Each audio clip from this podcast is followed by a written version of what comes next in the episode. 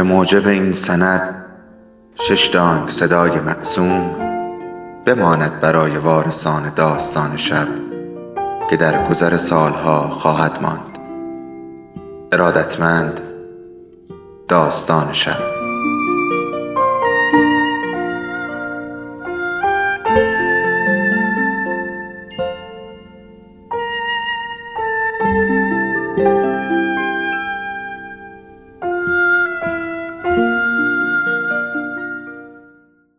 یکی بود، یکی نبود.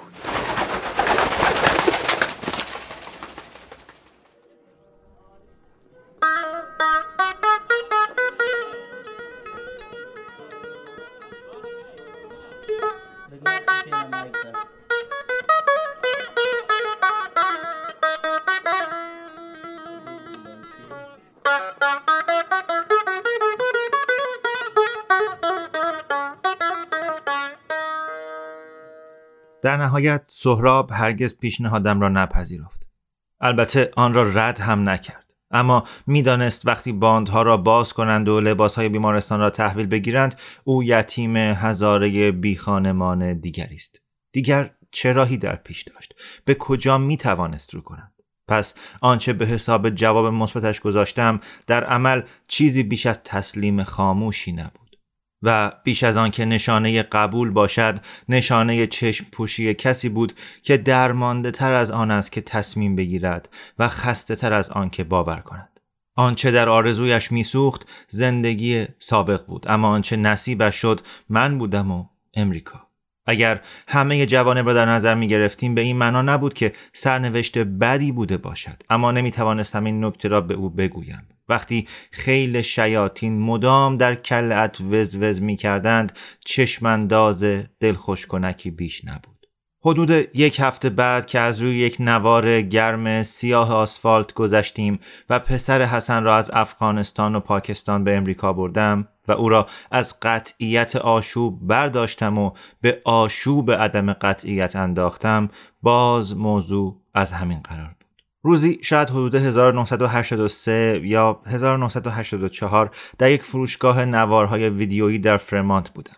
در قسمت فیلم‌های وسترن بودم و مردی در کنارم که توی فنجان 7-11 کوکاکولا می‌نوشید به نوار فیلم 7 دلاور اشاره کرد و پرسید آن را دیدم؟ گفتم 13 بار. چارلز برونسون توش می‌میره، همینطور جیمز کابرن و رابرت وون. نگاه تند و تیزی به من انداخت، انگار که توی نوشابهش توف کرده باشم. گفت خیلی ممنون بابا جان. همچنان که میرفت سری جنباند و زیر لب چیزی زمزمه کرد. در این وقت بود که فهمیدم در امریکا نباید پایان فیلم را به کسی گفت و اگر گفتی تو را به باد ملامت میگیرند و باید هی عذر بخواهی که گناهی مرتکب شده ای و آخر داستان را خراب کرده ای. در افغانستان پایان داستان تنها چیز مهم بود. وقتی من و حسن پس از دیدن یک فیلم هندی در سینما زینب به خانه می رفتیم، آنچه علی، رحیم خان، بابا یا 10 دوست بابا، عموزاده ها و عمزاده ها و غیره که مدام به خانه رفت آمد می کردن می خواستن بدانند این بود: دختره توی فیلم خوشبخت شده؟ پسره کامیاب شده و رویاهایش تحقق پیدا کرده یا ناکام و محکوم به قوتوری در شکست شده؟ اینها میخواستند بدانند فیلم پایان خوش دارد یا نه. اگر امروز کسی از من بپرسد که پایان داستان من و حسن و سهراب به خیر و خوشی انجامیده، نمیدانم چه بگویم. آیا اصلا داستان کسی به پایان خوش می انجامد؟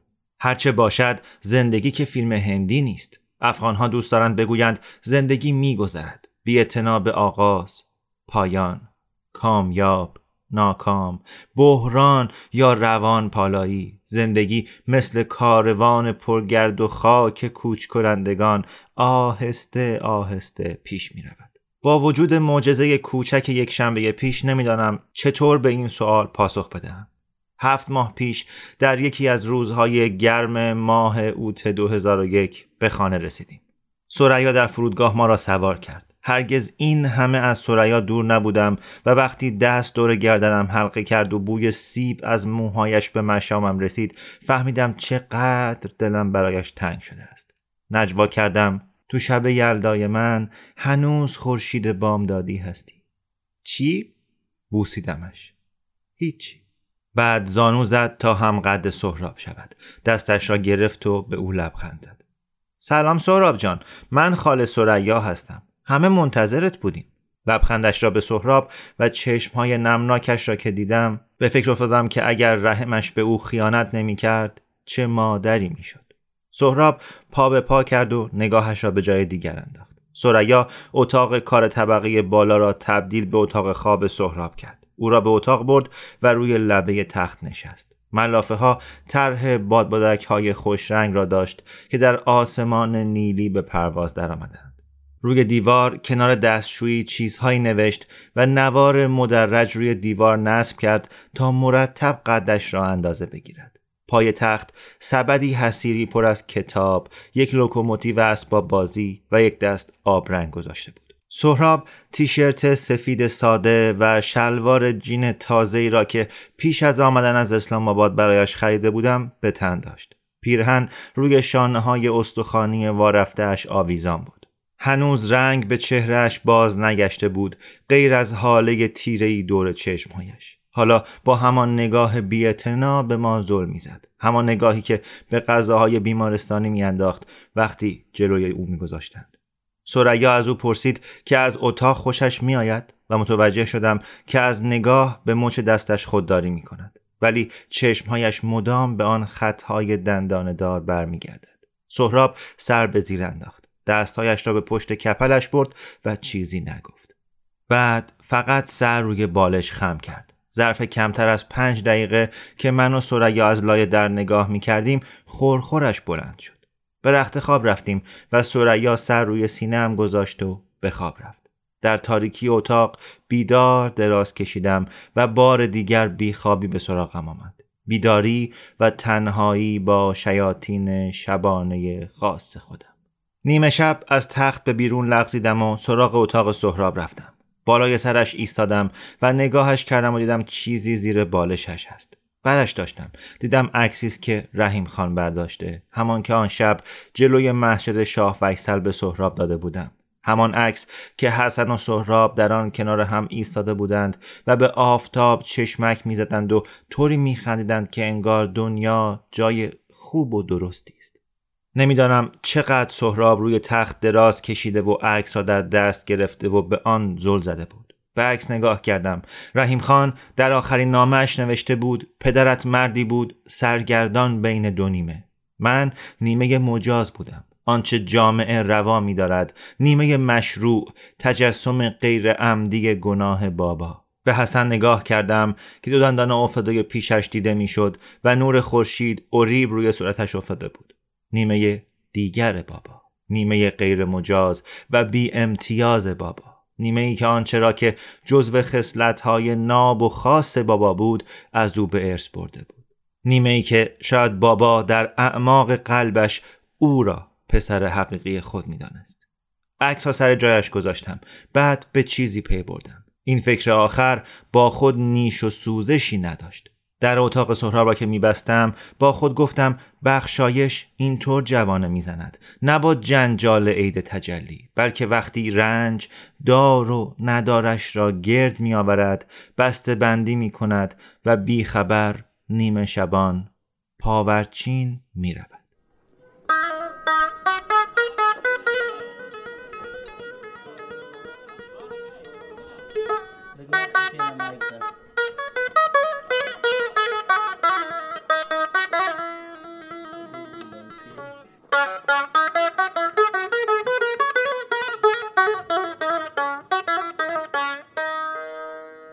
جنرال و خاله جمیله شب بعد برای شام پیش ما آمدند. خاله جمیله که موهایش را کوتاه کرده و سایه قرمز تیره تر از همیشه زده بود، بشقابی ماقوت که رویش بادام نشانده بود برای دسر به دست سورایا داد. سهراب را دید و لبخند زد.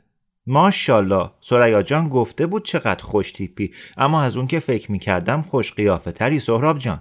یک گرم کنه یقه اسکی به دستش داد. گفت برای تو بافتم، برای زمستون آینده، انشالله که اندازته.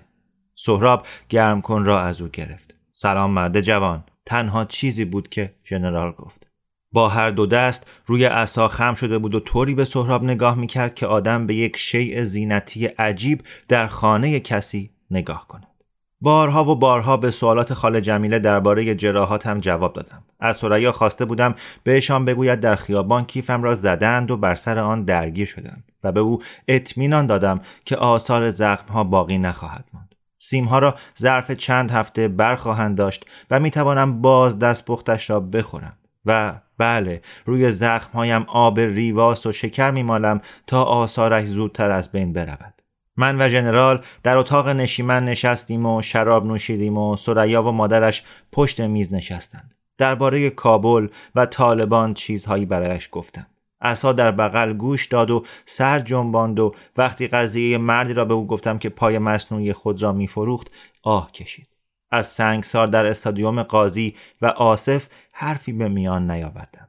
از حال رحیم خان پرسید و گفت او را چند بار در کابل دیده و وقتی از بیماری رحیم خان برایش حرف زدم سرش را چند بار با وقار تکان داد. اما موقع حرف زدن متوجه شدم که نگاهش بارها به سمت سهراب می رود که روی کاناپه خوابش برده است. گویا داشتیم به موضوعی نزدیک می شدیم که واقعاً می خواست بداند. حاشیه رفتن سرانجام در آخر شام به پایان رسید و جنرال چنگالش را روی میز گذاشت و گفت خب امیر جان، حالا بگو ببینم چرا این پسر رو با خودت آوردی؟ خاله جمیله گفت اقبال جان، این دیگه چه سوالیه؟ وقتی تو سرگرم بافتن گرم کن هستی عزیزم، من باید با برداشت جامعه از خانواده‌مون روبرو بشم. مردم کنجکاون، میخوام بدونن چرا یک پسر هزاره با دختر ما زندگی میکنه. من بهشون چی بگم؟ سورایا قاشقش را روی میز گذاشت، رو به پدرش کرد. میتونی بهشون بگی؟ دستش را گرفتم و گفتم مشکلی نیست سورایا، مشکلی نیست. کاملا حق با جنرال صاحبه، مردم حرف در میارن. سورایا بنا کرد بگوید که امیر، رو کردم به جنرال. درست میگید. ببینید جنرال صاحب، پدرم با زن پیش خدمت خودش خوابید. اون هم پسری به نام حسن براش زایید. حسن حالا مرده. پسری که روی کاناپه خوابیده پسر حسنه. پس میشه برادر زادم.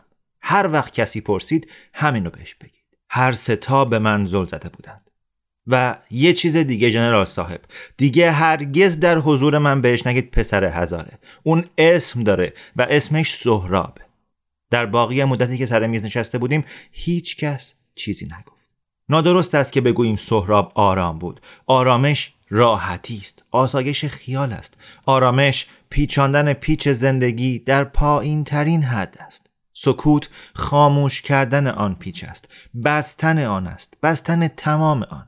سکوت سهراب سکوت خودخواسته کسانی نبود که اعتقاد راسخی دارند. سکوت اعتراض‌آمیز کسانی نبود که با حرف نزدن می‌خواهند دلیل کار خود را بگویند. این سکوت کسی بود که در جای تاریکی پوششی گیر آورده، لبه‌هایش را تا زده و در زیر خود فرو کرده باشد. همیشه وجودی سایه‌وار بود که جای ناچیزی اشغال می‌کرد، بیان که حضور محسوسی داشته باشد. گاهی اوقات در بازار یا در پارک متوجه می شدم که دیگران انگار او را نمی بینند، مثل اینکه اصلا آنجا نیست. سر از کتاب بر می داشتم و تازه می فهمیدم که سهراب وارد اتاق شده، روبرویم نشسته و من متوجهش نشدم. چنان راه می رفت که انگار می ترسید جای پایش بماند. چنان قدم بر می داشت که انگار هوای دوروبرش نمی جنبید. بیشتر وقتها هم می خوابید. سکوت سهراب برای سورایا هم خیلی سخت. سورایا در تلفن راه دور پاکستان به من گفته بود چه نقشه هایی برای سهراب دارد. آموزش شنا، فوتبال، انجمن بولینگ. حالا از کنار اتاق سهراب میگذشت و از گوشه چشم نگاهی به کتابهایی میانداخت که باز نشده در سبد حصیری مانده. درجه اندازه‌گیری قد دست نخورده. قطعه های پازل جمع نشده و هر کدام یادآور آن جور زندگی است که میتوانست باشد. یادآور رویایی که نشکفته پژمرد. اما او در این رویا پروری تنها نبود. من هم به نوبه خود رویاهایی برای سهراب در سر پرورانده بودم. وقتی سهراب ساکت بود دنیا ساکت نبود. بامداد سه‌شنبه‌ای در اواخر سپتامبر برج‌های دوقلو در هم شکست و دنیا دستخوش تغییر شد. پرچم امریکا ناگهان در همه جا ظاهر شد. روی آنتن‌های تاکسی‌های زرد که در خیابان‌ها رفت آمد می‌کردند، روی یقه برگردان رهگذرانی که مدام در پیاده‌روها ازدحام می‌کردند، حتی روی کلاه‌های دلگیر گداهای سان فرانسیسکو که زیر سایبان‌های کوچک تالارهای نقاشی و مغازه‌های جلوباز می‌نشستند. روزی از جلوی ادیس، زن بی خانمانی که هر روز در گوشه ساتر و استاکتون آکوردئون می نواخت، گذشتم و یک پرچم آمریکا را دیدم که به جعبه آکوردئون جلوی پای خود چسبانده بود. کمی پس از حمله به برج‌ها، امریکا افغانستان را بمباران کرد. اتحاد شمال پیش رفت و طالبان مثل موش‌ها به غارها خزیدند. مردم ناگهان جلوی خار و بارفروشی ها صف کشیدند و درباره شهرهای کودکی من، قندهار، هرات و مزار شریف صحبت کردند. وقتی بچه بودم، بابا من و حسن را به کندوز برده بود. چندان چیزی از سفر یادم نیست جز اینکه من و حسن و بابا در سایه درخت عقاقیایی نشستیم و به نوبت از کوزه گلی آب هندوانه تازه نوشیدیم و دیدیم کی میتواند تخم هندوانه را از لای لبها دورتر پرتاب کنند. حالا دن راسر، تام بروکاو و دیگران در استارباکس مشروب می نوشند و از جنگ کندوز، آخرین دژ طالبان در شمال، حرف می زنند. در ماه دسامبر پشتونها، تاجیکها، ازبکها و هزاره‌ها تحت نظر سازمان ملل در بن اجتماع کردند و مبنای مذاکراتی را گذاشتند که شاید روزی به محنت‌های 20 ساله در وطن خاتمه دهد. به این ترتیب کلاه قره‌گل و چپن سبز حامد کرزای شهره آفاق شد. سهراب در تمام این مدت خواب و بیدار بود.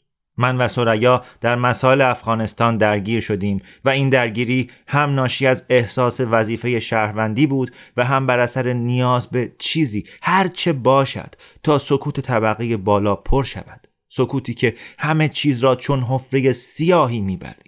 قبلا هیچ وقت اهل فعالیت‌های اجتماعی نبودم، اما وقتی مردی به نام کبیر، سفیر قبلی افغانستان در سوفیه، تلفن کرد و پرسید آیا مایلم در پروژه راه‌اندازی بیمارستانی کمک کنم، پاسخ مثبت دادم.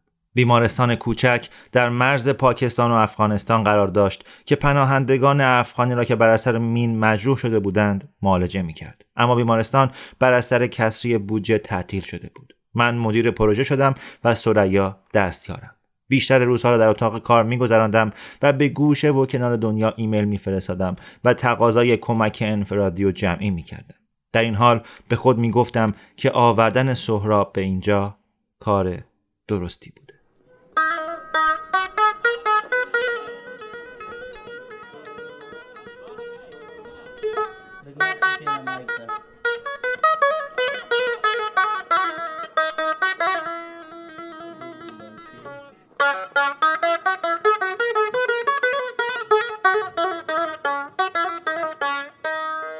سال در حالی به پایان رسید که من و سورایا روی کاناپه نشسته، پتو را روی پاها انداخته بودیم و برنامه دی کلاک را در تلویزیون تماشا می‌کردیم.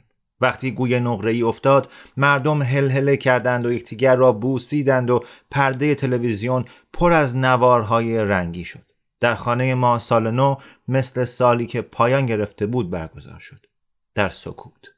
بعد 4 روز پیش، در یک روز سرد بارانی مارس 2002، اتفاق کوچک تعجب آوری افتاد. سورایا، خاله جمیله و سهراب را به اجتماعی از افغانها در دریاچه پارک الیزابت در فریمانت برده بودم.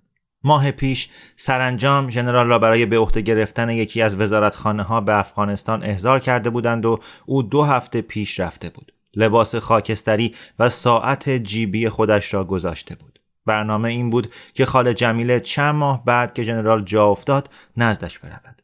خاله جمیله خیلی دلش برای او تنگ میشد. نگران سلامتیش در آنجا بود و ما اصرار کردیم مدتی پیش ما بماند. 5 شنبه پیش، اولین روز بهار، نوروز افغانها بود و آنها تصمیم گرفته بودند در ایست بی و شبه جزیره جشن بگیرند. من و کبیر و سورایا دلیل دیگری هم برای شرکت در این جشن داشتیم. بیمارستان کوچک ما در راولپیندی هفته پیش راه افتاده بود، البته واحد جراحی آن که نه، فقط درمانگاه کودکانش، ولی همه موافق بودیم که شروع خوبی است. چند روز آفتابی بود، اما صبح یک شنبه همین که پاهایم را از تخت بیرون آوردم شنیدم که قطره‌های باران به پنجره می‌کوبد. با خودم گفتم این هم از اقبال افغانی‌ها. پوزخند زدم تا سورایا خواب بود نماز صبح را خواندم. دیگر به جزوه‌ای که از مسجد گرفته بودم نگاه نمی‌کردم. حالا دیگر به طور طبیعی و بدون زحمت آیه‌ها یادم می‌آمد. سر ظهر رسیدیم و دیدم مشتی مردم زیر پلاستیک مستطیل بزرگی که با 6 تیر چوبی فرو رفته در زمین برپا کرده اند پناه گرفتند. یکی همین حالا بولانی برشته می کرد. از فنجانها و دیگ بزرگی از آش گل کلم بخار بلند می شد. از یک ضبط صوت ترانه قدیمی خشداری از احمد ظاهر پخش می شد. همین که 4 تایی به طرف علفزار خیس دویدیم لبخند زدم. من و سورایا جلو بودیم و خاله جمیله در وسط و سهراب که کلاه بارانی زردش به شانه‌هایش میکوبید آخر سر بود. سورایا که روزنامه تا شده روی سرش گرفته بود گفت چی خنده داره؟ گفتم پغمان رو میشه از افغان‌ها گرفت ولی افغان‌ها رو نمیشه از پغمان گرفت. زیر سرپناه موقتی ایستادیم. سورایا و خاله جمیله به طرف زن خپلی که بولانی اسفناج برشته می‌کرد کشیده شدند. سهراب چند لحظه زیر سایبان ایستاد. بعد قدم بیرون گذاشت و توی باران رفت. دستها را در جیب‌های بارانی فرو برده بود و موهایش که حالا قهوه‌ای و صاف مثل موهای حسن بود به پوست سرش چسبیده بود. کنار گودالی پر از آب گلالود ایستاد و به آن زل زد. انگار کسی به او توجه نداشت. کسی صدایش نزد. با گذشت زمان پرس‌وجو درباره پسر بچه عجیب و غریبی که به فرزندی پذیرفته بودیم از راه ترحم فروکش کرد و با توجه به اینکه پرس‌وجوی افغان‌ها چقدر خالی از ظرافت است این راحتی خیال چشمگیری بود. دیگر کسی نمی‌پرسید چرا سهراب حرف نمی‌زند، چرا با بچه‌های دیگر بازی نمی‌کند. از همه بهترین که دیگر ما را با همدلی اغراق‌آمیز، آهسته سر جنباندن، نوچ نوچ کردن و گفتن آه گنگ بیچارشان به مرز خفقان نمی‌رساندند. تازگی موضوع از دست رفته بود. سهراب مثل کاغذ دیواری کهنه‌ای به پس زمینه رفته بود.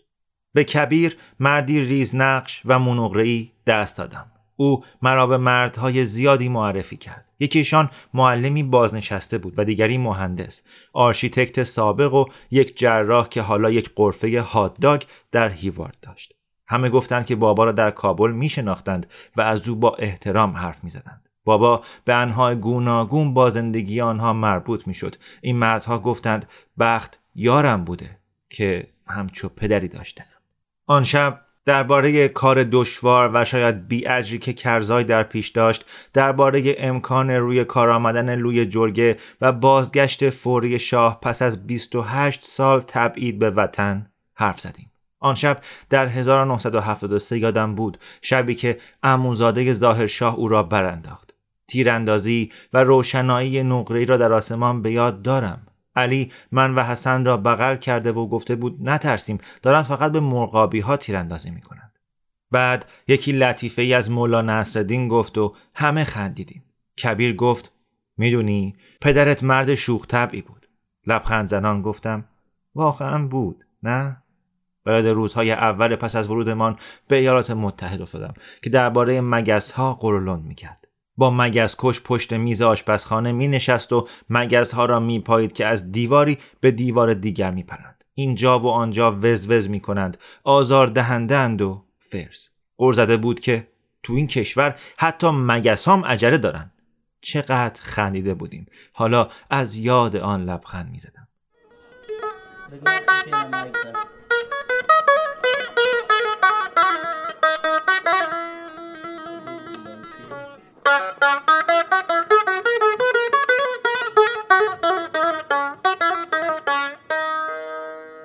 در ساعت 3 باران بند آمد و آسمان خاکستری تیره و پر از ابر شد.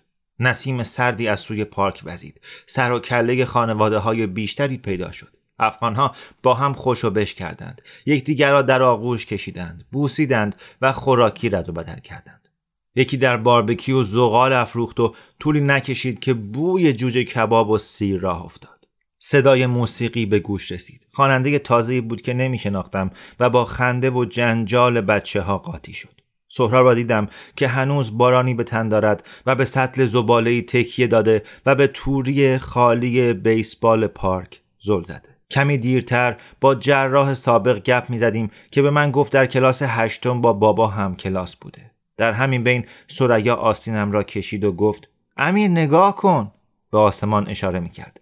5-6 بادبادک در آسمان بودند و با رنگ‌های زرد روشن، سرخ و سبز آسمان خاکستری را خالخالی کرده بودند. سورایا گفت برو ببین و این بار به مردی که در آن نزدیکی در قرفه‌ای بادبادک می‌فروخت اشاره کرد. گفتم اینو بگیر و فنجان چایم را به سورایا دادم. عذرخواهی کردم و به سوی قرفه بادبادک فروشی رفتم. کفش‌هایم روی علف خیس فش فش می‌کرد. به بابادک زرد 3 پارچه‌ای اشاره کردم.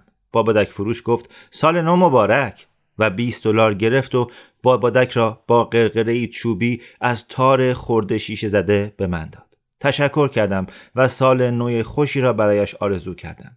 نخ را به طرزی که من و حسن عادت داشتیم، یعنی با گرفتنش بین شست و سبابه و کشیدنش، آزمایش کردم.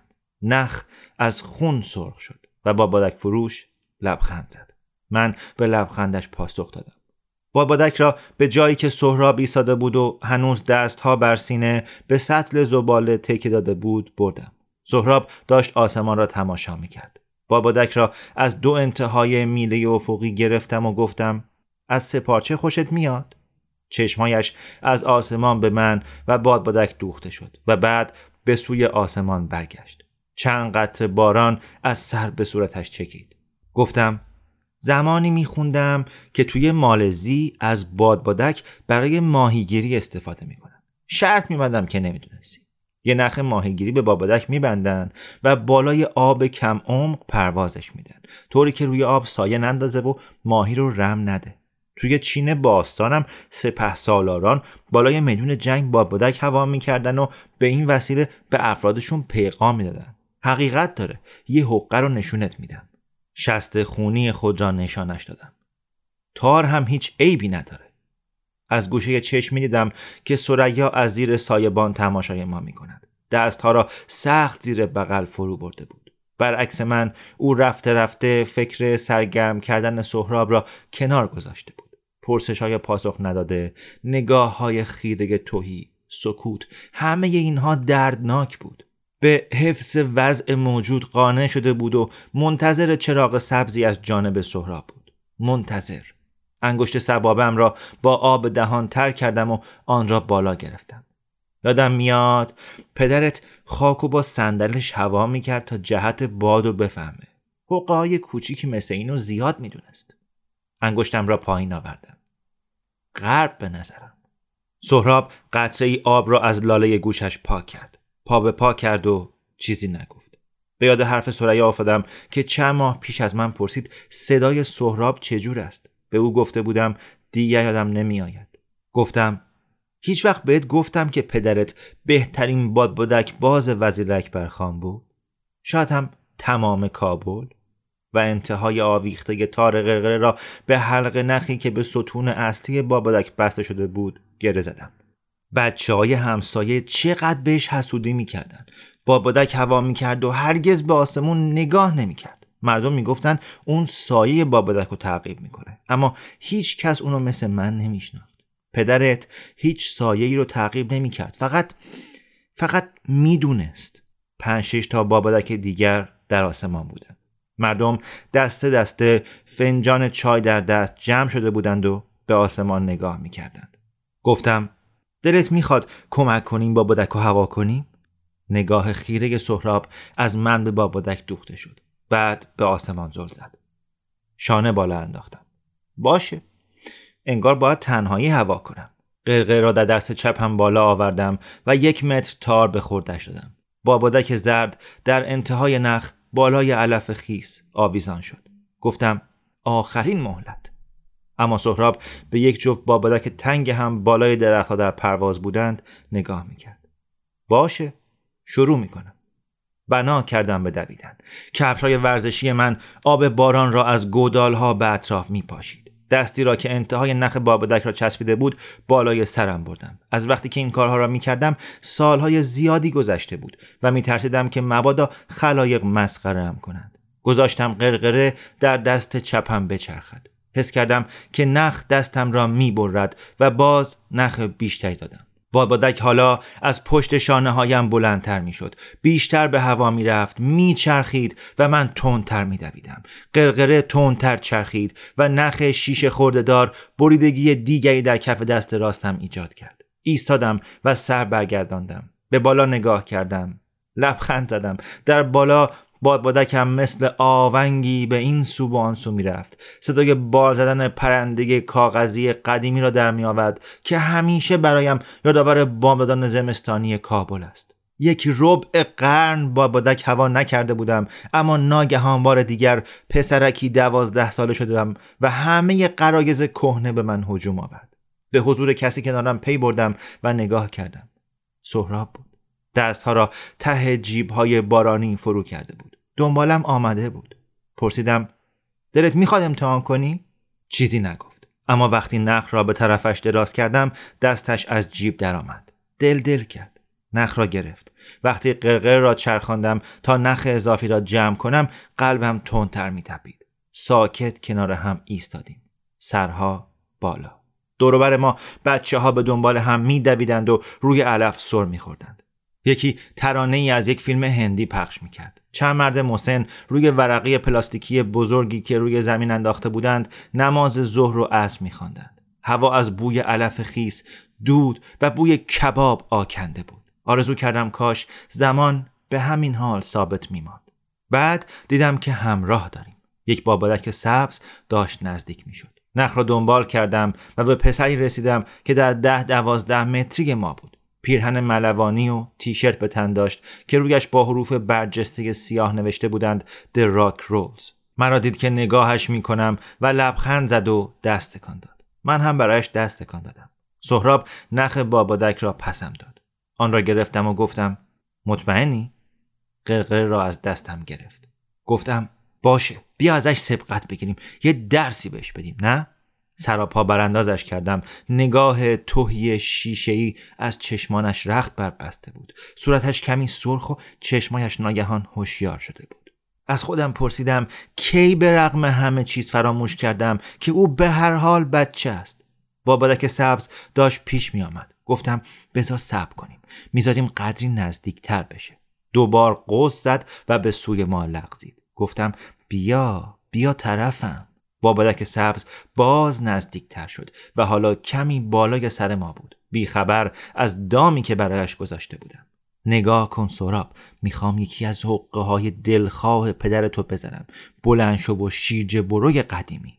کنار من سهراب تند و تند از بینی نفس میکشید. قرقره در کف دستهایش و زرد پی مچهای مجروحش مثل تارهای رباب می درخشید. پلک بر هم گذاشتم و لحظه‌ای دستهایی که قرقره را نگه داشته بود، دستهای ناخن شکسته و پین بسته پسری لب شکری شد.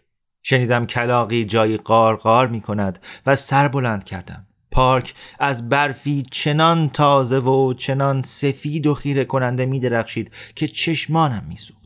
برف بی صدا از شاخه های سپید پوش درخت ها فرو می ریخت. حالا بوی شلغم قرمه به مشام می رسید. توت خشک، نارنج ترش، خاک اره و گردو، سکوت خفه، سکوت. برف کر کننده بود. بعد از دور از آن سوی سکوت صدایی ما را به خانه خواند. صدای مردی که پای راستش را می کشید. بادبادک سبز حالا یک راست بالای بادبادک ما بود. گفتم حالا حقشو میذارم کف دستش. و چشمهایم از سهراب به طرف بادبادک رفت. بادبادک سبز دل دل کرد. موقعیت خود را نگه داشت. بعد فرود آمد. گفتم بفرما، خودش اومد. حقه قدیمی بلند شو و شیرجه برو بعد از این همه سال مؤثر بود و من کار را به کمال انجام دادم. مشتم را وا کردم و بعد نخ را کشیدم. روی بادبادک سبز شیرجه زدم و جا خالی دادم. یک رشته تکان تند یک وری به نخ دادم و بادبادک ما در نیم دایره‌ای در جهت حرکت ساعت به چرخش درآمد. ناگهان من بالا بودم. بادبادک سبز حالا ترسان سعی می‌کرد خود را بالا بکشد، اما خیلی دیر شده بود. دیگر حقه قدیمی حسن را به او زده بودم. نخ را سخت کشیدم و بابادک ما فرود آمد. تقریبا حس می کردم که نخ ما مال او را اره می کند. تقریبا بریدنش را شنیدم. بعد درست همینطور بابادک سبز پیچ و تاب می خورد و می چرخید و دیگر در اختیار بابادک باز نبود. پشت سر ما مردم هل هله می کردند. عده‌ای سوت زدند و کف زدند. من نفس نفس می زدم. آخرین باری که این کار را کرده بودم در زمستان 1975 بود. وقتی نخ آخرین بابادک را بریدم، بابا را دیدم که پشت بام خانه ما ایستاده است و لبخند بر لب کف میزند. به سهراب نگاه کردم. کنج لبش کمی جمع شده بود. لبخند، کجکی، بفهمی نفهمی، اما لبخند. پشت سر ما بچه ها جست و خیز می کردند و عده‌ای بابادک باز جیغ کشان دنبال بابادکی بودند که نخش بریده شده و بالای درخت ها در حال افتادن بود. چشمک زدم و لبخند ناپدید شد، اما به هر حال بوده، خودم دیده بودم. دلت میخواد اون بابادک رو برات بیارم؟ آب دهانش را که قورت میداد سیبک گلویش بالا و پایین رفت. باد موهایش را می آشفت. به نظرم رسید که سر به تایید جنبانده. از خودم شنیدم جانم 1000 بار فدایت. بعد رو برگرداندم و دویدم. فقط یک لبخند بود، نه بیشتر. این کار همه چیز را رو به راه نمی کرد. فقط یک لبخند، چیزی به این حقیری، برگی در جنگل که پس از رمیدن پرنده‌ای می جنبد. اما من به استقبالش رفتم با آغوش باز، چون بهار که از راه می رسد برفها را ذره ذره آب می کند و شاید بتوانم شاهد آب شدن نخستین دانه های برف باشم. دویدم. مرد گنده‌ای که در میان خیل بچه‌های جنجالی می‌دود، اما عین خیالم نبود. دویدم و باد به صورتم وزید و لبخندی به وسعت دره 5 شیر روی لب‌هایم بود. دویدم.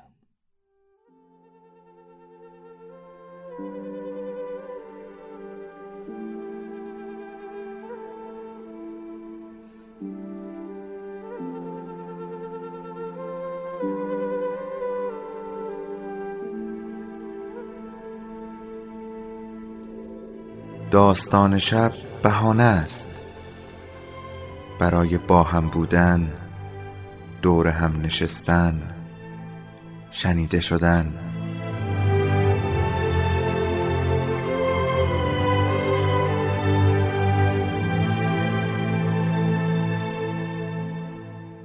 صدای افسانه ها رو میشنوین.